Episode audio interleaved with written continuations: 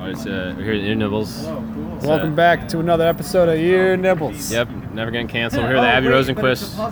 Yeah, hey, I'm here. Philly's funniest. What's what was your high school superlative? Now that you have this superlative. Oh, I don't think that I had one. I don't think that I was.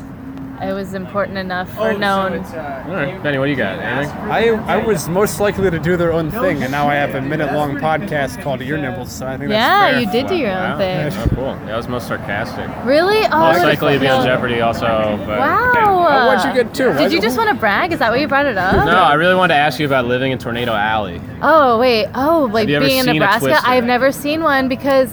No, um, yeah, Lincoln didn't really get hit with them very much, but I did have a lot of nightmares Ooh. You because of it. Like I had so many nightmares about like prepared? ever have nightmares about like shovels digging dirt like very close to your house? wait, what? No.